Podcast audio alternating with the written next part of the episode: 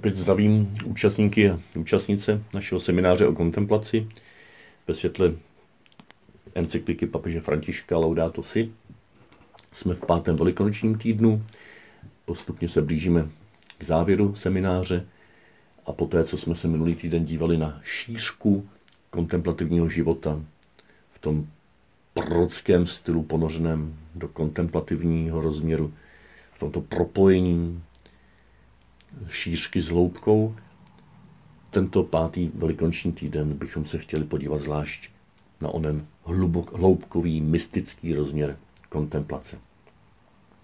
Už minulý týden jsme četli ten článek 225 z Laudato Si, kde nás papež zval ke kontemplování stvořitele, jen žije mezi námi v tom, co nás obklopuje. Je tam naznačeno, že kontemplace směřuje přímo k Bohu, ke stvořiteli.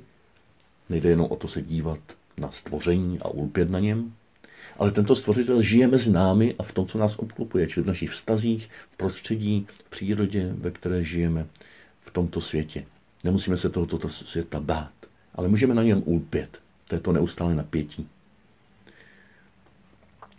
To první kontemplování stvořitele někteří dříve nazývali vlitou kontemplací, kde opravdu je to dar námi zcela nezasloužen, zcela nevybojovatelný, pro který ale můžeme připravit prostředí a půdu tím, že se učíme žít ve stvoření svobodně, že na něm nelpíme. A ta získaná kontemplace, jak se to někdy nazývalo, eh, nebo naučená kontemplace, to jsou ta cvičení stišení a askeze a vnitřního pokoje, do kterého se můžeme ponořit svou vlastní snahou, ale který není ještě tou vlastní vlitou kontemplací. To napětí, nebo tento spor mezi těmi dvěma pojetími se může i do dneška někde ještě postřehnout v nějakých diskuzích o tom, jestli různé meditativní techniky prospívají k cestě kontemplace, nebo přispívají k této cestě, nebo jestli na nich můžeme úpět jako na vlastní lidské snaze, když kontemplace je zcela božím darem. Já osobně si myslím, že to, tyto diskuze jsou důležité, ale nejsou zcela zásadní, protože i jak dneska uvidíme, tyto dva rozměry nejsou protiklady, které by, se, které by si konkurovaly. A jsou to dva momenty na jedné cestě kontemplace. Je to od počátku cesta zcela darovaná, zcela boží. I v těch situacích, kdy lidé po této cestě jdou a nevěří v Boha, nevěří v Krista, tak on tam je tajemným způsobem přítomen, jak papiš mnohokrát zdůraznil. Je tajemný jako vzkříšený přítomen v celém stvoření, v každé lidské bytosti.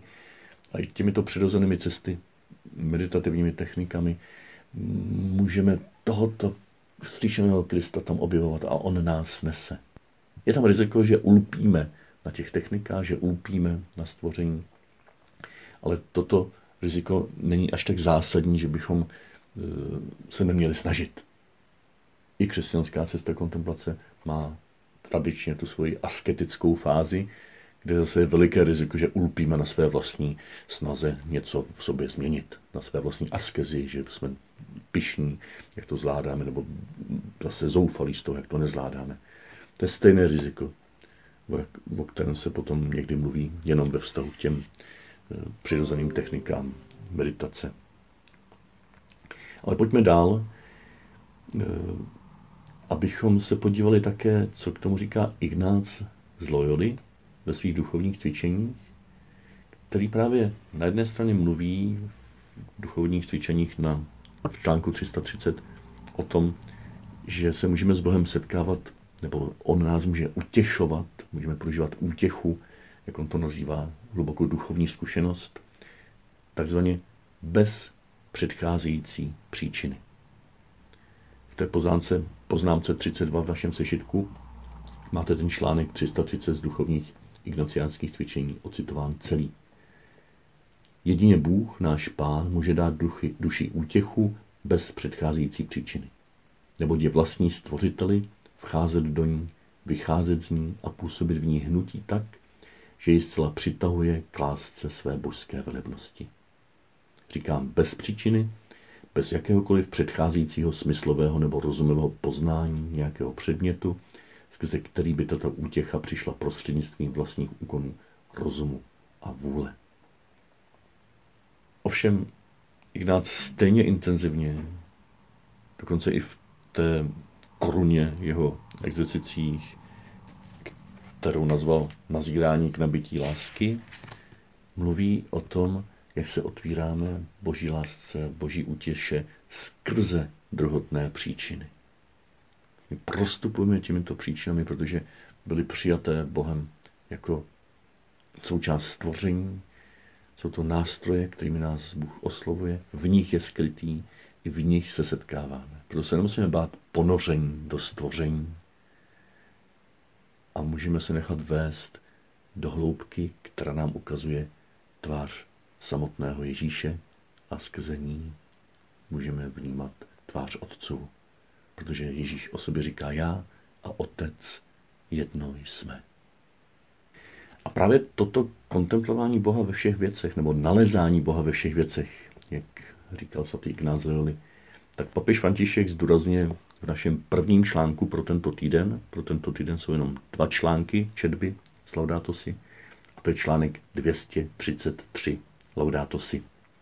Máte to na té další stránce našeho sešitku, citováno.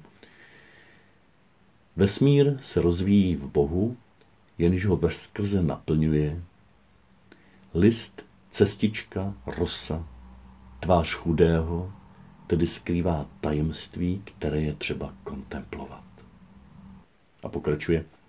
Ideálem není pouze přecházet od vnějšího k vnitřnímu za objevem božího působení v duši, nebož také setkávat se s Bohem ve všech věcech, jak učil svatý Bonaventura, kontemplace je tím vznešenější, čím více v sobě člověk zakouší božskou milost, anebo umí více rozpoznat Boha v ostatním stvoření. To je ten svobodný způsob přebývání ve všech věcech, ve všech stvořených věcech. To není v protikladu. My na to můžeme ulpět, ale svět pro nás není nepřítelem. Je svátostí Boží lásky vůči nám. List, cestička, rosa, tvář chudého, tedy skrývají tajemství, které je třeba kontemplovat.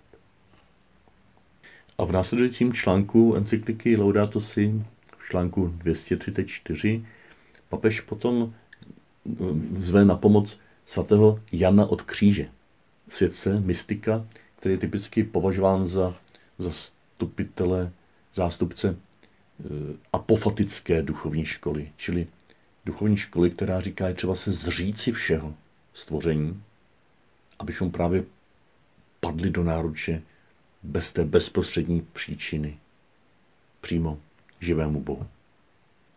Ale, jak už jsme viděli, částečně toto není protiklad k tomu, čemu se někdy říká katafatické pojetí duchovní cesty. Katafatická spiritualita. Je to spiritualita, která přijímá jako dobré všechno stvoření a skrze vnější symboly, úkony, rituály, ikony, svátosti, prožívání, pocity, tanec e, jde do hloubky. To je tomu pojetí Laudato si na první pohled bližší, ale zároveň je uprostřed tohoto všeho objevována už od počátku tato hloubka neustále přítomná a hlásící se o slovo a mající také své důsledky, že toto stvoření, tyto prostředečné příčiny pro nás ztrácejí ne smysl nebo význam nebo krásu, ale nejsme na závislí. Stáváme se uprostřed nich hluboce svobodnými. A tak se v druhé části této katecheze eh, teď podívejme trošku podrobněji právě na Jana od kříže, samozřejmě ne v celé jeho nauce, ale na jeho duchovní píseň, kterou papež právě cituje v tomto článku 234 Laudato Si. Ocitujeme nejprve tento článek 234 kdy papež říká, svatý Jan od kříže učil, že vše dobré, co je ve věcech a ve zkušenostech světa, je v Bohu vynikajícím způsobem a v nekonečné míře. Nebo, abychom to lépe vyjádřili, pořád mluví Jan od kříže, abychom to lépe vyjádřili, každou z těchto velikých věcí, o nich se zde hovoří, je Bůh. Teď si z duchovní písně ze 14. kapitoly, pátý článek. Každou z těchto velikých věcí, o nich se, o nich se zde hovoří, je Bůh. Papež tomu dodává ne proto, že by byly omezené skutečnosti světa reálně božské, ale proto, že mystik zakouší vnitřní pouto, které je mezi Bohem a všemi bytostmi, a tak cítí, že Bůh je všemi věcmi.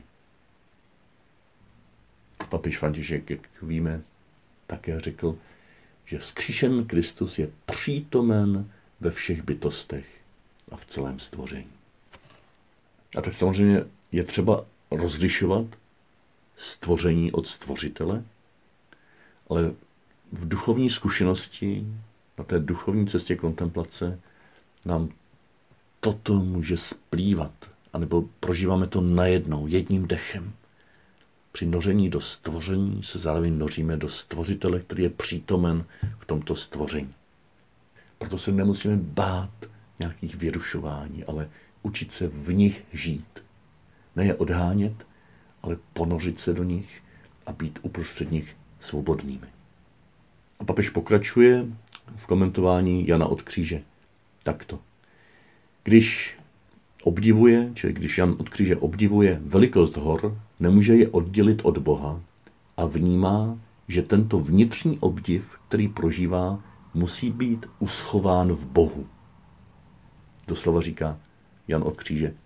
Hory jsou vysoké, četné, široké, krásné, půvabné, kvetoucí a vonící.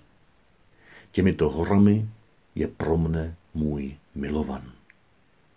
Lesní osamělá údolí jsou klidná, líbezná, svěží, stinná, plná sladkých vod a v rozmanitosti svého stromoví a ve sladkém zpěvu ptáků působí nesmírné osvěžení a rozkoš pro smysl, poskytují občerstvení a odpočinek ve své samotě a mlčení. Těmito údolími je pro mne můj milovan.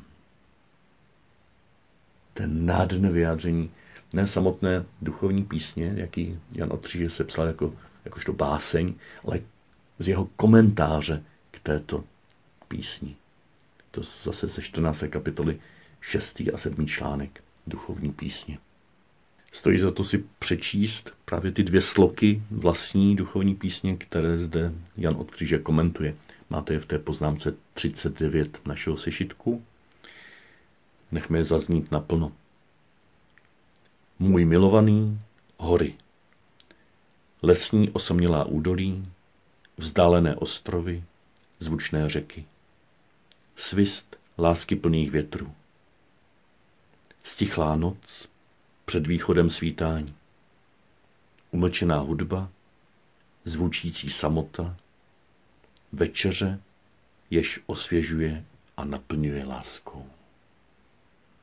Právě tato slova potom Jan od Kříže komentuje v tom textu, který papež cituje.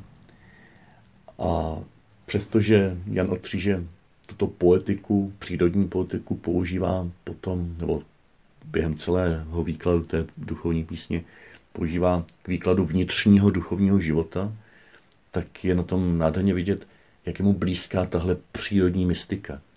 Jak stvoření pro ně není protikladem setkání s Bohem, ale prostředím, ve kterém se toto setkání s Bohem uskutečňuje. A tak pojďme se podívat ještě na několik textů přímo z duchovní písně Jana od Kříže, které už papež necituje, ale můžeme díky tomu mít to, co papež cituje, zasazeno do širšího kontextu.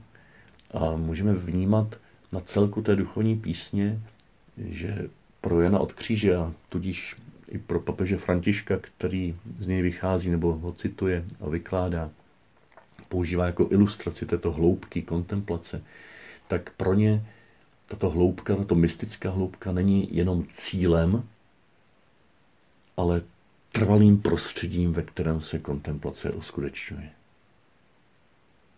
Jan od Kříže v celé té básni, která je dlouhá, samozřejmě nemůžeme číst celou, ukazuje hloubku a šířku a dynamiku celé duchovní cesty křesťana. A právě na rozdíl od jeho klasických děl Výstup na horu Karmel a, a Temná noc, tak je zde mnohem víc zdůrazněn láskyplný vztah, který je přítom mezi člověkem a Bohem, jako darovaný vztah ze strany Boží člověku, který je přítomný už od počátku naší duchovní cesty. Bůh je na té cestě zcela iniciativní už od počátku, uprostřed až do konce. Celá duchovní píseň začíná veršem, který příští ze zkušenosti právě temné noci. Zkušenosti samoty, temnoty, bezbranosti. A od této sloky se potom dívá Jan od kříže zpátky na počátky duchovní cesty a postupně nás provádí až k jejímu vrcholu. Ta první sloka je nádherná, já ji přečtu. Kam ses ukryl, milovan, a mne zanechal v nářku? Jako jelen si utekl, když si mě zranil. Vyběhl jsem za tebou a byl si pryč. Ukrytí, nářek, útěk, zranění a milovaný je pryč. Zkušenost noci, ve které se člověk stává svobodným, aby uprostřed stvoření mohl do hloubky zakoušet kontemplování stvořitele, svého milovaného Krista. A jen od kříže tento eh, verš, nebo tuto první sloku, komentuje tímto nádherným způsobem. To se ještě dovolím také ocitovat. Píseň první, první článek. Jan od kříže říká. Když si duše uvědomí, co je povinna činit, když vidí, že život je krátký, cesta do života věčného úzká, že i spravedlivý se sotva spasí, že světské záležitosti jsou marné a zrádné, že všechno končí a pomíjí jako voda, která plyne, že doba je nejistá, soud přísný, zavržení velmi snadné, spása velmi těžká. Když na druhou stranu ví, že velký je dluh, který má vůči Bohu, jenž ji stvořil pouze pro sebe, takže mu má sloužit po celý svůj život. A jenž ji vykoupil pouze pro sebe sama, takže mu dluží všechno ostatní. Je odpověď lásky své vůle. A že je pozdě a den se nachýlil. Aby tedy napravila tolik zla a škody. Začíná se velmi snažit, aniž by otálela den či hodinu, a s úzkostí a nářkem, deroucím se ze srdce zraněného již boží láskou, začíná vzývat svého milovaného a říká Kam ses ukryl, milovan, a mne zanechal v nářku? Jako jelen si utekl, když si mě zranil. Vyběhla jsem za tebou a byl si pryč. Ten nádherný úvod, který toto vnitřní hledání uprostřed temnoty zasazuje do zkušenosti obrácení, do zkušenosti zoufalství, do zkušenosti vlastní snahy, která nic nepřináší, do zkušenosti selhání. A z této zkušenosti se rodí obrovská touha radikálně se odezdat Bohu nebo přijmout jeho odezdání, jeho radikální odezdání se mně v téhle zkušenosti bezbranosti, selhání, hříchu, začíná duše, čili pro Jana od kříže člověk, vzývat svého milovaného a říká, kam ses ukryl, milovan, a mne zanechal v nářku. Jako jelen si utekl, když si mě zranil. Vyběhla jsem za tebou a byl si pryč. Už od počátku naší duchovní cesty, naší cesty kontemplace je Bůh takto intenzivně přítomen v naší touze a sice často skrytý, tak není méně intenzivně přítomný než v nějakých hlubokých mystických stavech. A když si teď prolétneme letem světem tu píseň a něco z toho ocitujeme, tak možná vytušíme, do jaké nádherné cesty pořád nesené Bohem, darem kontemplace, eh, jsme pozváni. Už potom třeba ve třetí sloce, ve třetí písni jsou krásné verše o askezi, o té naší snaze. V hledání své lásky půjdu přes hory a řeky, nebudu trhat květy, ani se nebudu bát šelem a překročím siláky a hranice. Nebo potom pátá píseň, pátá sloka. Tisíce půvabů rozesel, prošel chvatně těmito háji a zkrášlil je pohledem a svou pouhou podobou je oděl svou krásou. A šestá. Ach, kdo mě může uzdravit? Zdej se mi už opravdu. A neposílej mi dnes už posla, který není schopen říci mi, po čem toužím. Já už člověku nestačí to prostřednictví ostatních lidí, prostřednictví stvoření. On touží po samotném stvořiteli, po samotném milovaném. A sedmá sloka. A všichni, kteří kolem bloumají, mi o sobě vyprávějí tisíce půvabů a ty mě jen více zraňují a k umírání přivádí mě. Jakési nevím co, které žvatlají. To je ta zkušenost nedostatečnosti těch druhotných příčin, nedostatečnosti stvoření, které není ale odmítáno.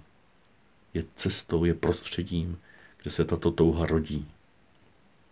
Nebo devátá sloka vůči Bohu člověk říká, proč, když si zranil toto srdce, si je neuzdravil?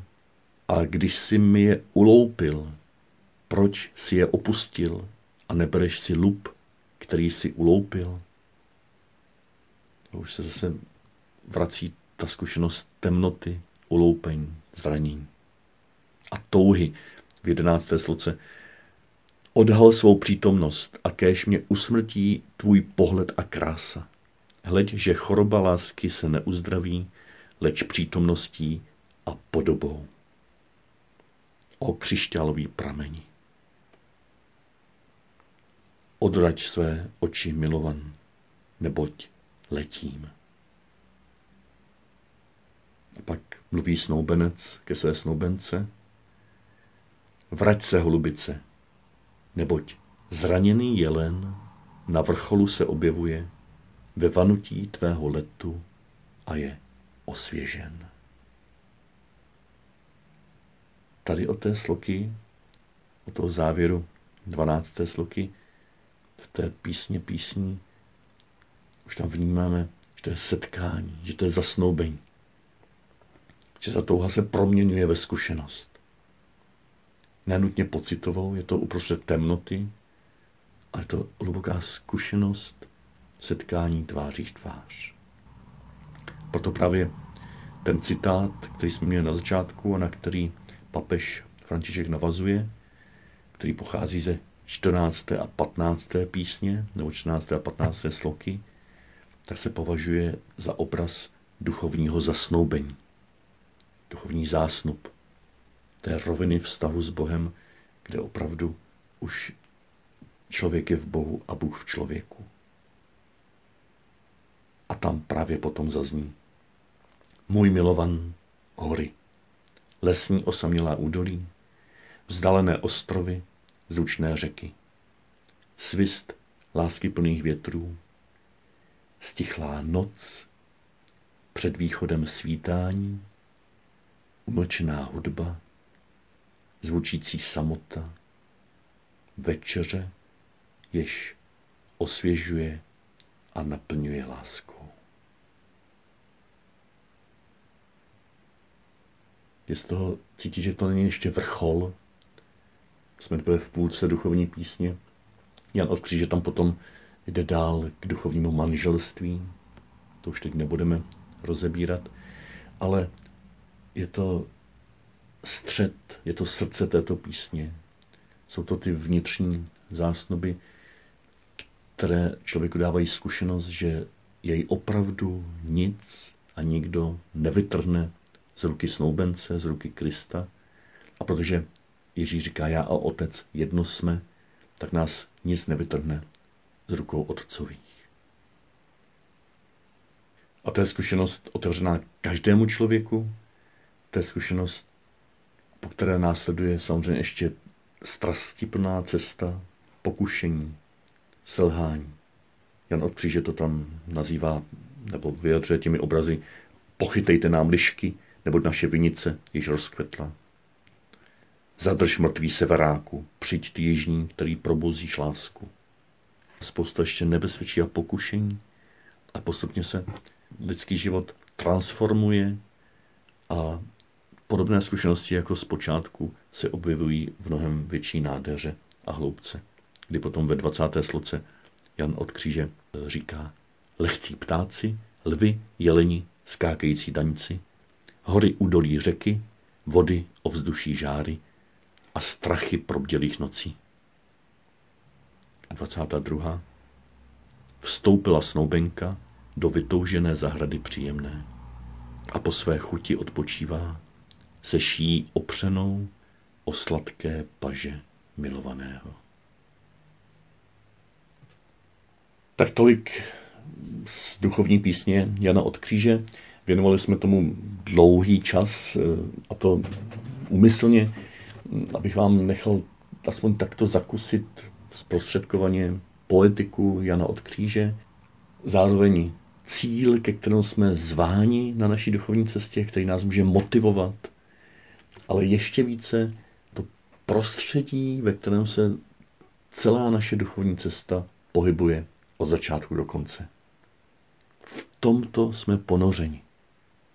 V tomto láskyplném prostředí.